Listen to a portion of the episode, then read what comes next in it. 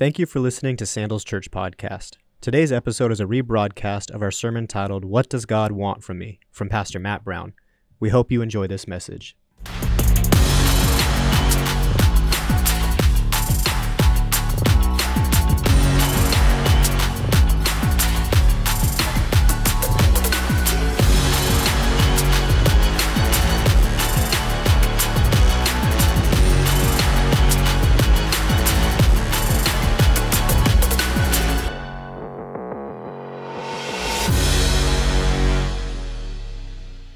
Hey guys, welcome to Sandals Church. So glad you're here, whether you're at a campus or you're watching from home or on your phone or wherever it is that you are. I want to talk about one of the most difficult questions, I think, for all of us who are interested in God. At some point in your life, you're going to get frustrated, you're going to get exasperated, and you're just going to want to know, God, what do you want from me? God, what, why am I here? What is it that you want from me? Because oftentimes in life we get confused. Uh, we, we, we wonder whether or not our faith is real. We're not sure about what we're doing. And so we get in this place where we're just exasperated. And in that moment, in that raw moment, there's, there's a moment of authenticity.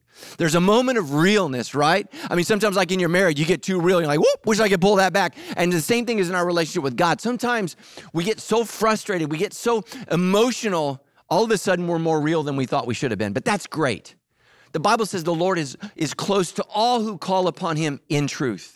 And so God already knows what's going on in your heart. And God already knows that you need to ask this question God, what do you want from me? God, I'm single. What do you want? God, I'm a high school student. What do you want? God, I'm, I'm, I'm in midlife. God, I, I'm retiring. What am I supposed to do with the rest of my life? God, what is it that you want from me? And here's the beautiful thing about the scriptures God never leaves us hanging when it comes to what he wants. I mean, if you're in a relationship with people, right, sometimes it's hard to know, like, what do you want from me? As a husband or a son or a daughter or a parent, it's hard to figure out what somebody wants, but God is so crystal clear. And so we're transitioning in Romans today to chapter four. And I'm going to introduce someone to you that many of you have never heard of, and his name is Abraham. And I want you to know that some of you, you're so intimidated by church, you're so intimidated by the Bible because you feel like you don't know anything. And I want you to know that you may have more in common with Abraham than you think. Because Abraham's the first person in his family to follow God. Abraham's the first person in his family to learn about God. Abraham's the first person in his family to trust God. And I want you to know that Abraham is not just a blessing for his wife, for his children, but Abraham is a blessing to you and to me. And for some of you right now, if you can understand what God wants and respond, not only are you going to change your life, but you're going to change your whole family's life for generations, people that you'll never meet and never know, but you'll meet them in heaven because of the decision you made today. So Abraham makes a decision. He changes his life. And because his life is changed, your and my life can be changed. So, Romans chapter 4, verses 1 through 5, it says, Abraham was, humanly speaking, the founder of our Jewish nation. Now, now we're not Jewish, but we come from the Jewish nation. We come from the Jewish faith. Without Jews, there's no Jesus. Jesus is Jewish. And so he's the Jewish Messiah. And so it all starts with Abraham, who begins to teach us how to trust God. Moses gives us the law of God. The prophets give us the heart of God and Jesus brings salvation to God. But it all starts with Abraham. Abraham's our guy. So I want you to look at this sentence. I love how it's been translated. What did he discover? What did Abraham discover that you and I need to discover about being made right with God? And let me tell you why you and I need to hear this because I hear the wrong thing all the time. People say all the time, Well, I'm a good person. And one day I'm going to stand before God and it's going to work out because I'm good, God's good, we're good. That's not what God thinks. How was Abraham able to have a right relationship with God? Listen to what it says. It says, if his good deeds made him acceptable to God, he would have had something to boast about. But that's not God's way. See, there's your way, there's my way, and then there's God's way. And it's always different. And so, listen, I, I just want to be a little offensive here. I don't care how you were raised. I want you to think about how God wants to raise you up. I want you to think differently. You see, that's not God's way. And see, that's the problem. So many of us, when we come to God, we assume God is like me. He's like you. He's like us. And He's nothing like us. He's nothing like me. That was not God's way. Why? For the scripture tells us, that's why we need the Word of God to help us in our understanding. The scriptures tell us that Abraham believed God. Now, there's the first word that's so important to this message. Abraham believed God, and God counted him as righteous because of his faith. How was Abraham made right? He believed, he had faith, and God said, I see that and I approve of that. You see, here's why. Here's how God needs to set you straight. You see, when people work, like you hopefully you go for a job i mean maybe you're waiting on the covid check but hopefully you have a job right now and when you go to work your boss doesn't say you know what you you i really appreciate you this week i'm going to bless you with this salary i'm going to bless you with this hourly wage no no no no you've predetermined what that is and you've earned what you've worked for See, a lot of people think, well, I'm earning my salvation. I'm earning favor with God. God says, no, no, no, no, no, no, no. There ain't enough money in your bank account to earn what you owe God. He says this, but people are counted as righteous not because of their works, but because of their faith in God who forgives sinners. You see, Muslims work so hard during Ramadan, they fast and they pray and they focus because they're trying to do enough so God will approve of them. In the same way, Jews try to obey all the commandments. They wear the yarmulke that says, I'm under your commands. They grow their beards, they have their tassels, they, they tie scripture around their forehead, and they do all of these things, hoping it's enough. But here's the thing it's never going to be enough. God doesn't want your works. What he wants is your heart. And so that means it's, it's an area of belief, it's an area of faith. So, what does God want from me? What does God want from you right now? Number one, never forget this God wants me to have faith. Faith. Hebrews 11, 6 says this without faith, it's impossible. Underline it, circle it, never forget it. Without faith, it's impossible to please God. Some of you are on your little Christian hamster wheel and you're trying to impress God, right? You're taking your little selfies on Instagram with your Bible study and your tea and all of this stuff, right? Because God's watching and also, eh, you know, so are all your friends. God's not impressed with that. What he wants is faith. Without faith, it's impossible. It's impossible. You can't, you can't make God happy and you won't go to heaven without faith. Why? Because anyone who comes to him must believe that he exists and that he rewards those who earnestly seek him. I can't tell you how many times I've had conversations with unbelievers, with people who've given up on God, with people who no longer no longer trust God or think there's a God, and they it usually comes down to a statement like this. I demanded that if God is real, that he reveals himself right now, right here. That's not the way God works. You see, an atheist on earth demands that God prove himself to be real. God in heaven demands that you have faith that he's real. And so here's the thing the atheist acts as if they're God. God knows he's God, and he's asking you to trust him. And by the way, in God's defense, he's left you a lot of evidence, like the fact that right now we're spinning and floating on a rock in the middle of a thing we call space, and we're all okay with that. This is space, right? I mean, you're not standing on space right now. You're standing on a rock called Earth that's floating in space. Another thing just freaked me out. When you were in school, right, and they show you the planets, this, this is to scare you, so be prepared, right? If you're scared, just press pause and, and, and move forward a couple of seconds. But a lot of us think that the sun is stationary and our planets are orbiting around the sun and it's just sitting there. Did you know that the sun is moving at 70,000 miles an hour through the universe? And do you know what we are? We're caught in its jet stream as it sucks us along through the universe. Like a 747 jet, the sun flew by and we're birds just sucked in its wake. Do you understand that? It's terrifying.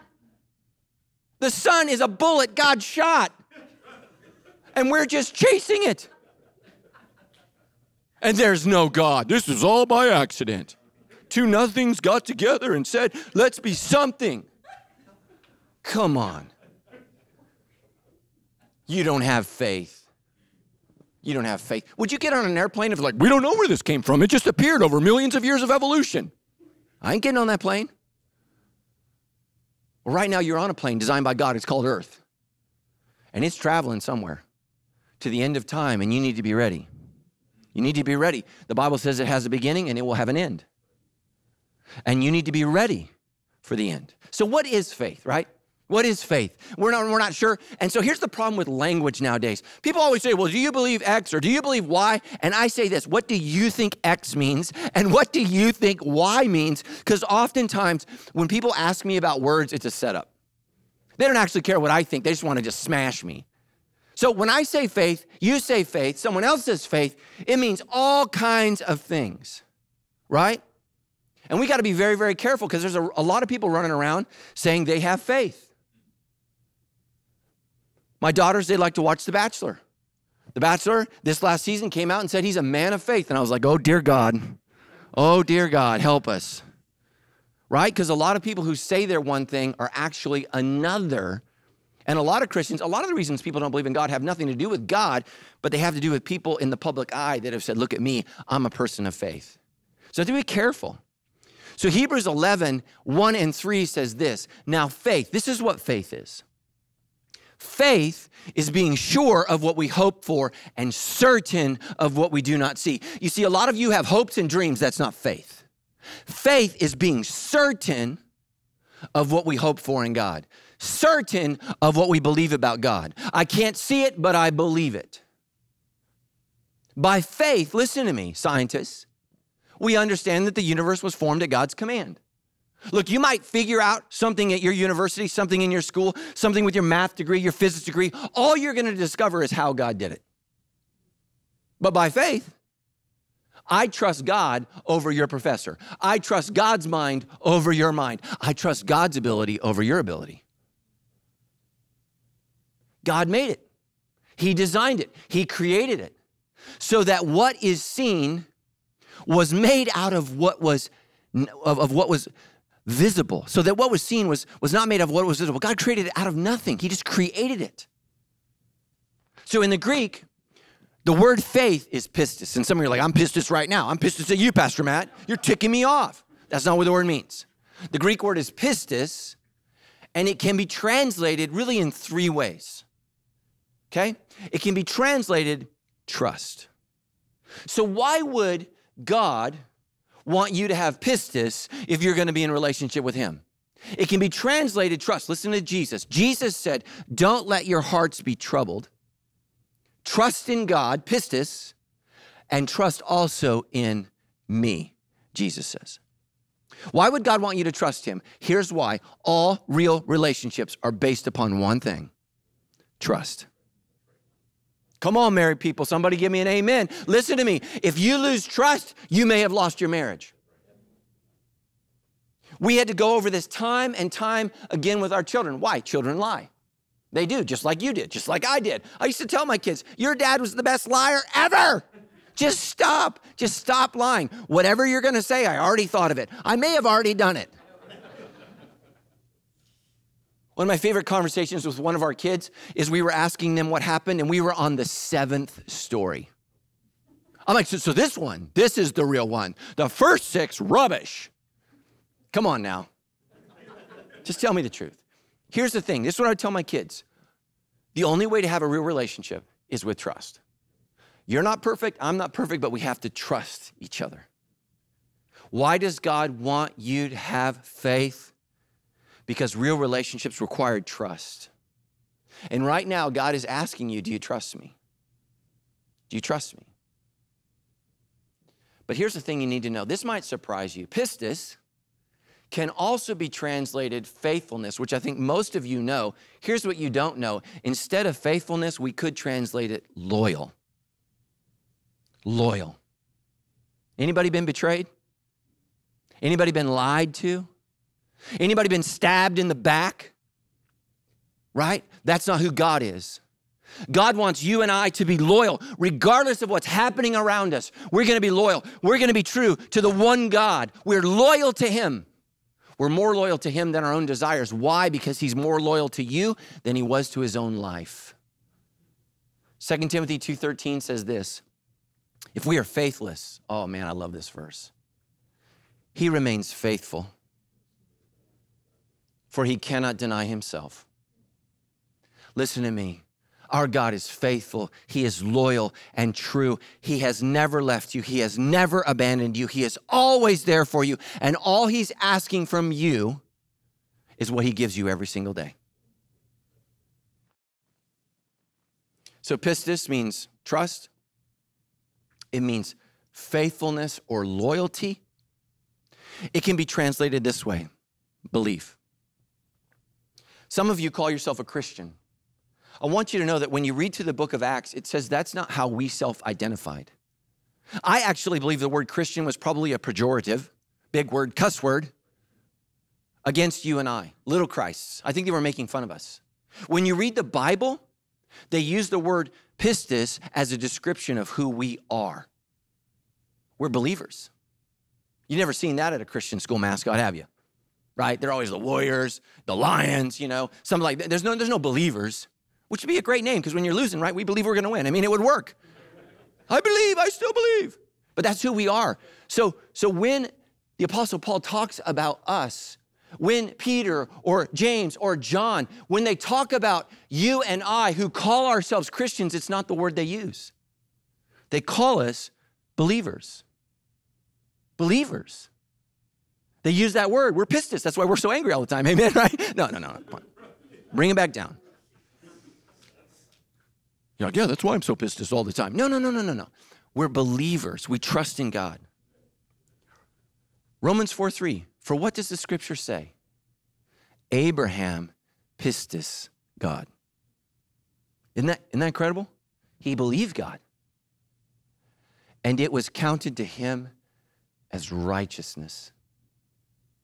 How are you made right with God? By believing in God. You believe that God exists and He rewards those who seek Him. And you say, Well, I, I asked one time, I demanded one time. I hear this all the time. So wait a minute. The God of the universe, the God who makes the earth spin and float, the God who shot the sun like a bullet through space and time, that God is supposed to answer you the second you ask?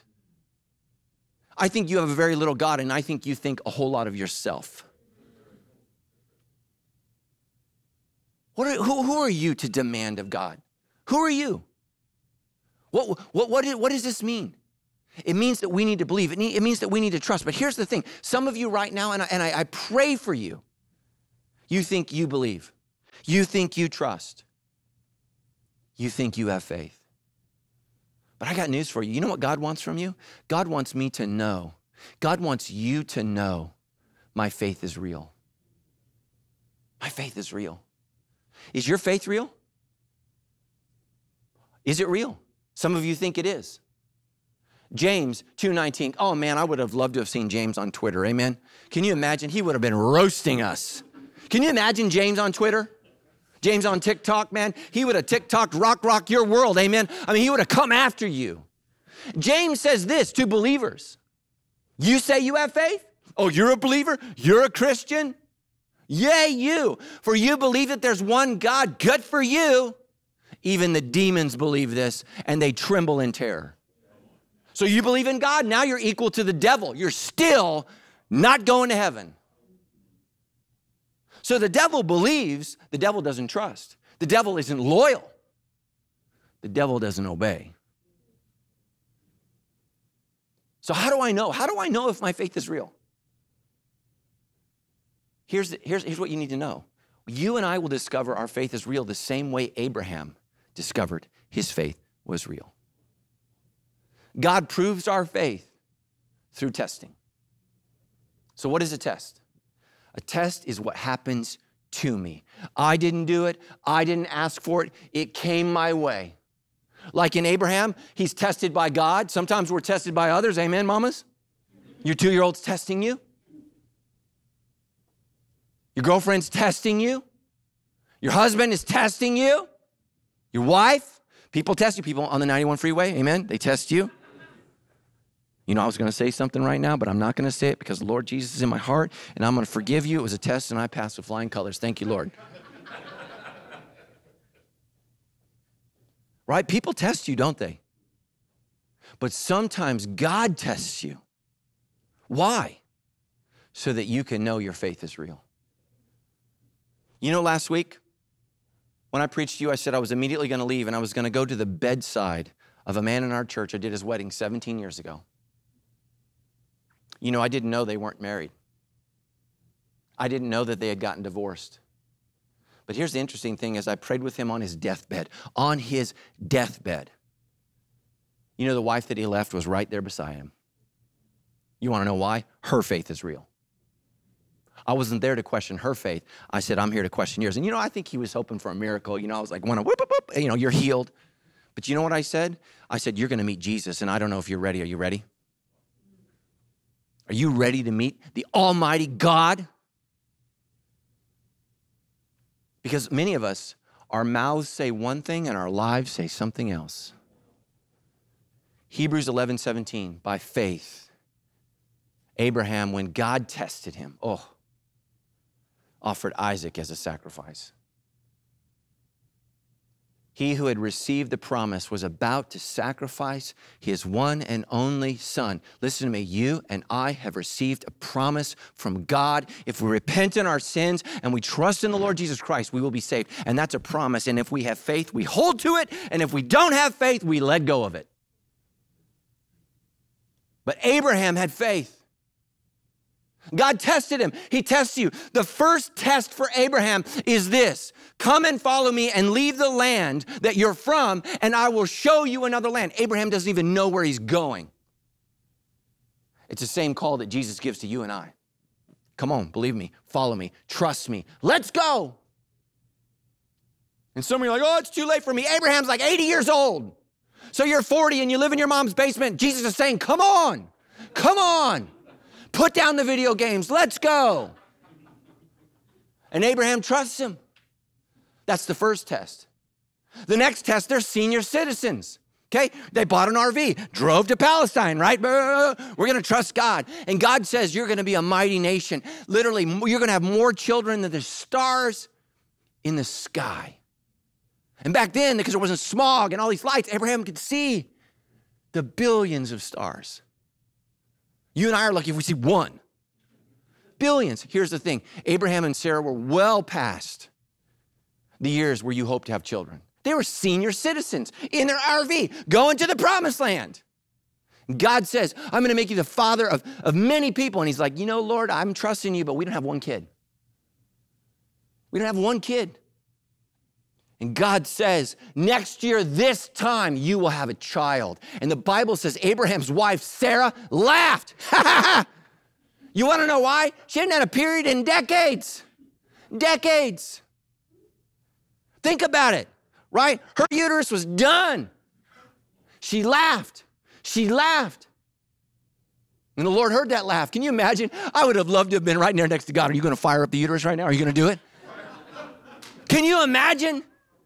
She's like, ha, whoa, whoa, whoa. Those muscles start moving, right? The ovaries like, yeah, come on, come on, come on, right? We're gonna make a baby.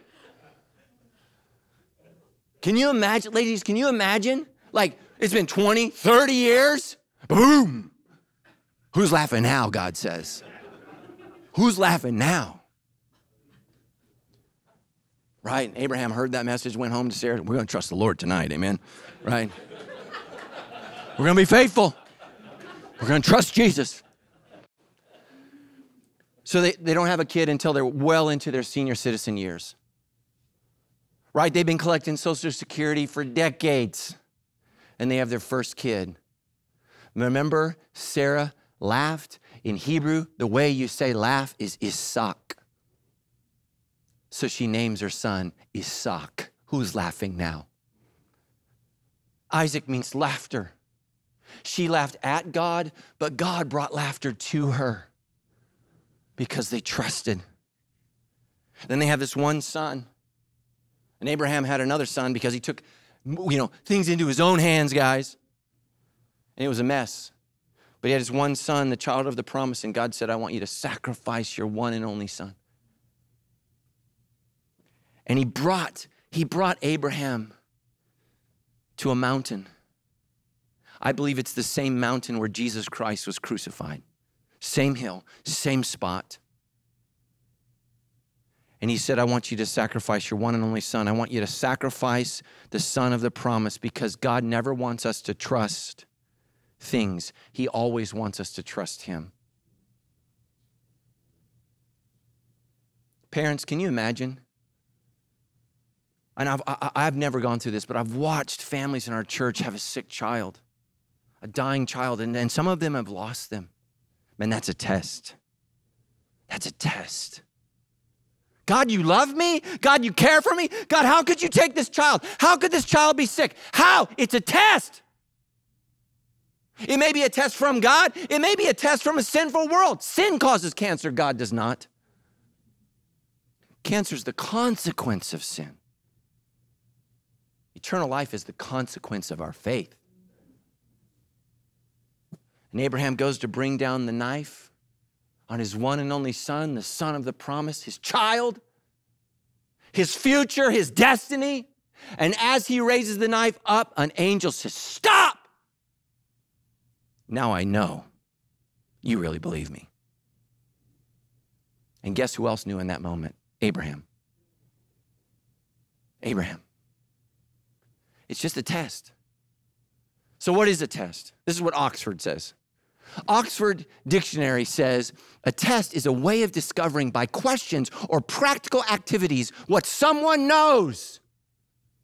Let me tell you something, people. We don't like to give tests anymore. Oh my gosh, because it exposes children to failure in a subject. Well, guess what? Because of this, we have destined an entire generation of children to be failures in life. Don't be afraid of a test. All a test is going to prove whether you know it or not. What you should be afraid of is not the results of the test. What you should be afraid of is whether or not your knowledge is real. Next, a test can be a medical examination of a part of your body in order to find out how healthy it is or what's happening to it. We don't like that. Tests are scary. Let me tell you something. I told you last week I was waiting the results for a test. It came back, it's cancer. I got to get it removed. It's, that's, just the, that's the reality. But there's a part of me, I told you last week, that, that didn't know if I wanted the test. I already kind of knew.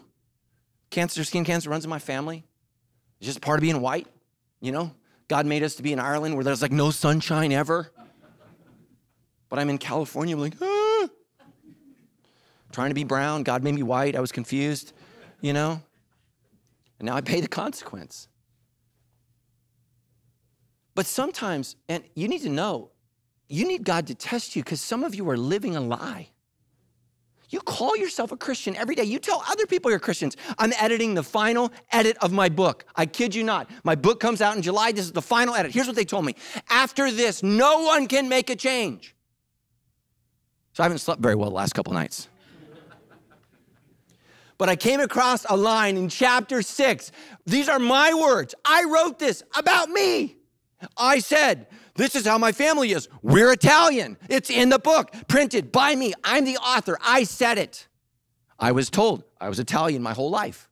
It's why we're so loud. It's why my nose is so big. Don't look at my nose, listen to me. You know, I took a test by 23andMe. My family's Italian. Zero Italian. Zero. Zero. 67% Irish, no Italian. Some of you are going to stand before judgment on Judgment Day and you're going to say, God, I'm 100% Christian. He's going to say, actually, you're zero. Depart from me, you worker of iniquity. I never knew you. I never knew you. You see, Oxford Dictionary, it, it, it, defines a test as an act of using something to find out if it's working correctly or how effective it is. I mean, why are so many of you nervous about the COVID shots? We want more what? Testing. Oh, you want your shot tested, but you don't want to be tested.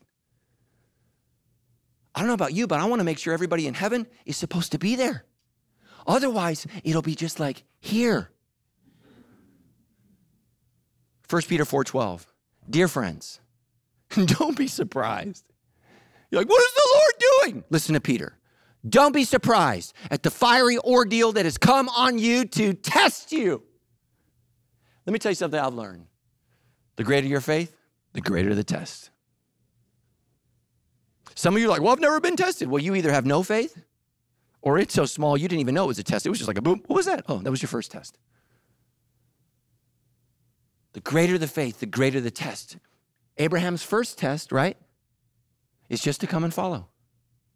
The second test is just to believe, you know, Sarah's gonna get pregnant. That's fun. That's a fun test.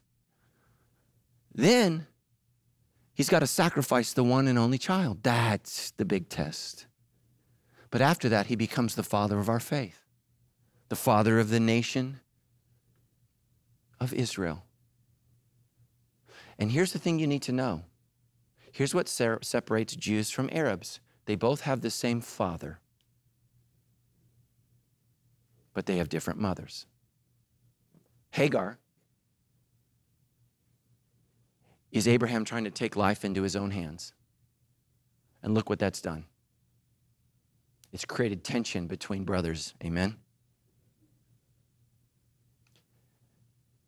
But Abraham had a child through Sarah, a child of the promise. It's why all Jews they follow their lineage through the mom, not the dead. And here's the thing Abraham made a lot of great decisions. But that one decision to sleep with Hagar and to create Ishmael because he didn't trust God, to this day, there's tension and anger in the Middle East. And that's what happens when we try to make it on our own and stop trusting God. So here's the thing you need to know God, He tests us to show us if our faith is real. And some of you guys, I've watched it over and over again. People in our church, oh, they believe, oh, they love God, oh, they're a part of it. Something bad happens and they're gone forever. And I never see them again. Sometimes it's a small test that rattles their faith, that ends their faith. Sometimes it's a big test.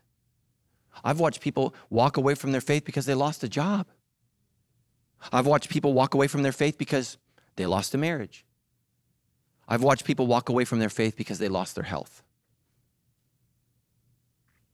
You see, the only way we know if our faith is real is if we pass the test. Do I really believe? That's why so many of you guys, you struggle tithing. Do you know what tithing is for Tammy and I? For 25 years, every month it's a test. Is heaven real? Is God real? Do we trust Him? to live off 90%.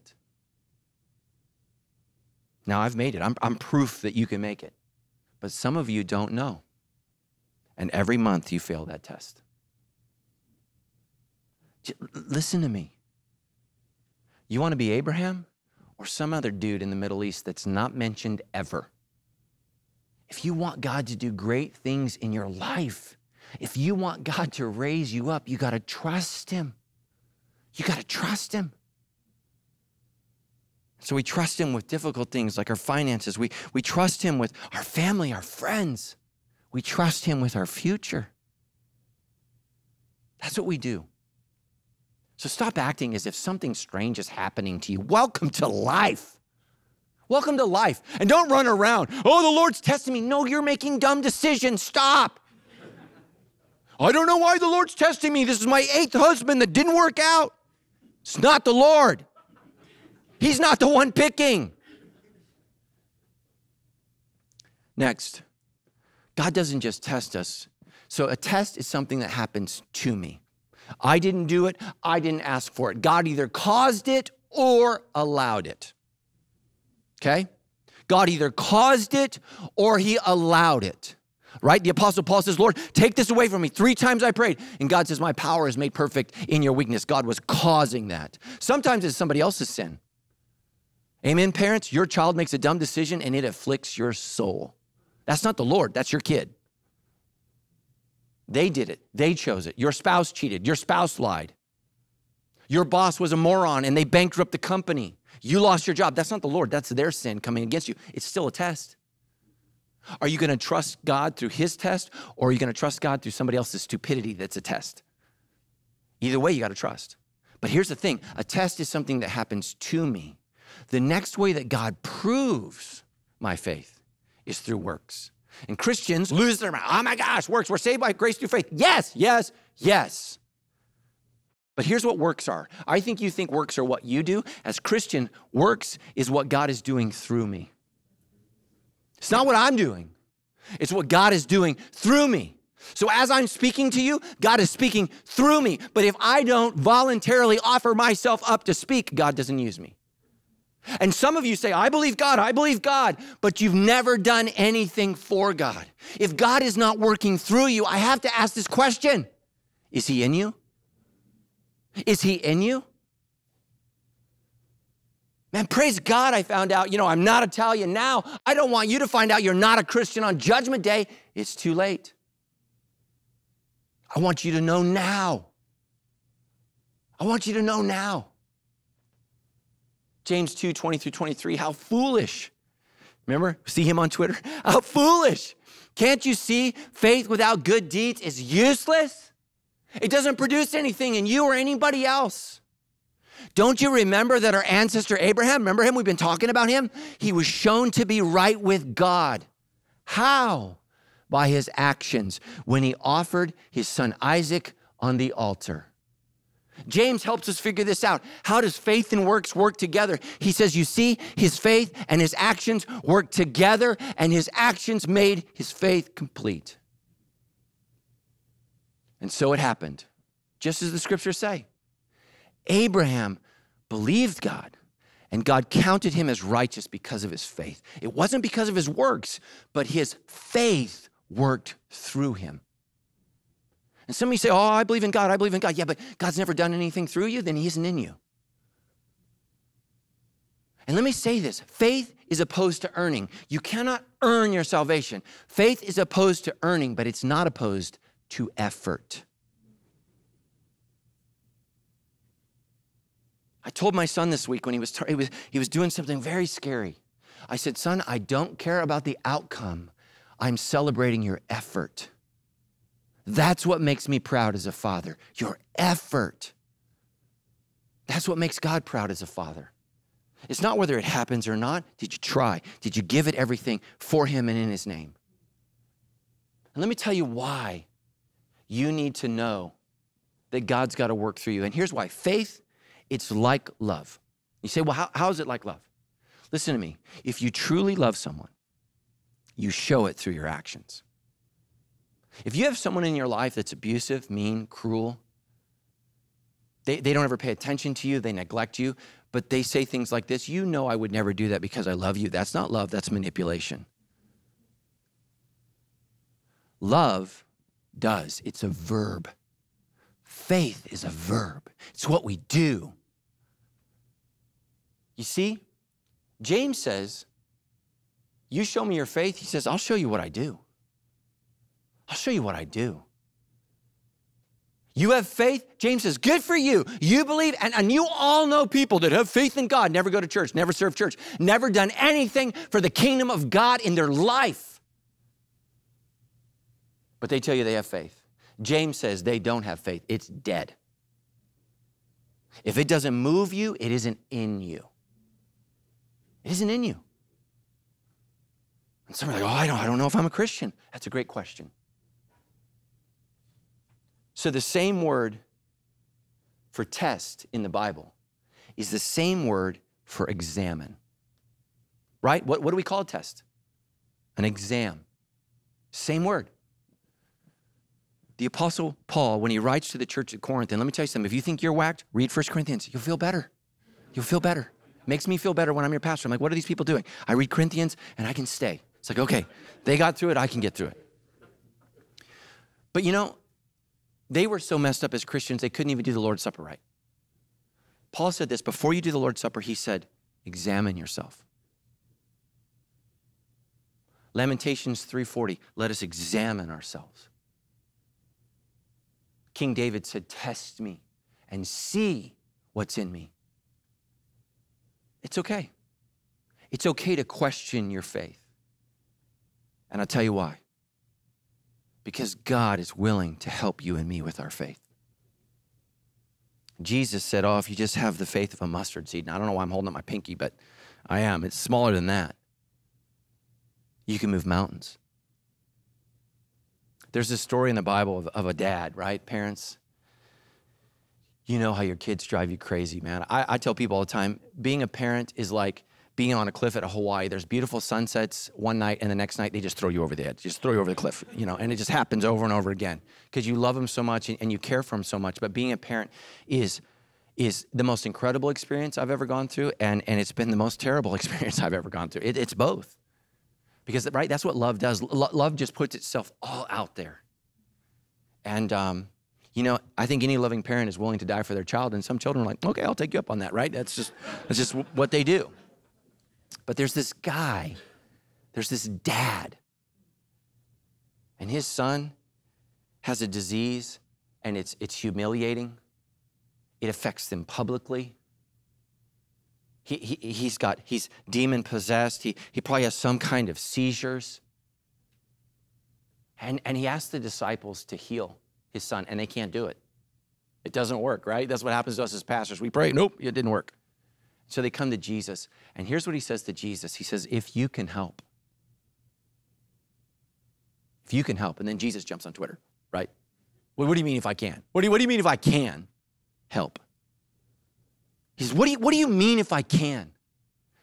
Here's what Jesus says everything is possible for one who pistis, pisteo, who believes. Everything is possible for the one who believes. You want to be saved? Believe. You want to go to heaven? Trust. You want to change your life? Come to faith. Everything is possible for one who believes. And immediately the boy's father, right? You know, it, it's a harvest crusade. The music's playing. Boom, boom, boom, boom. I believe, I believe, I believe. And he walks down the aisle and he gets right in front of Jesus. And then he realizes he's a human being just like you and me. He says, I do believe. Oh, help me overcome my unbelief.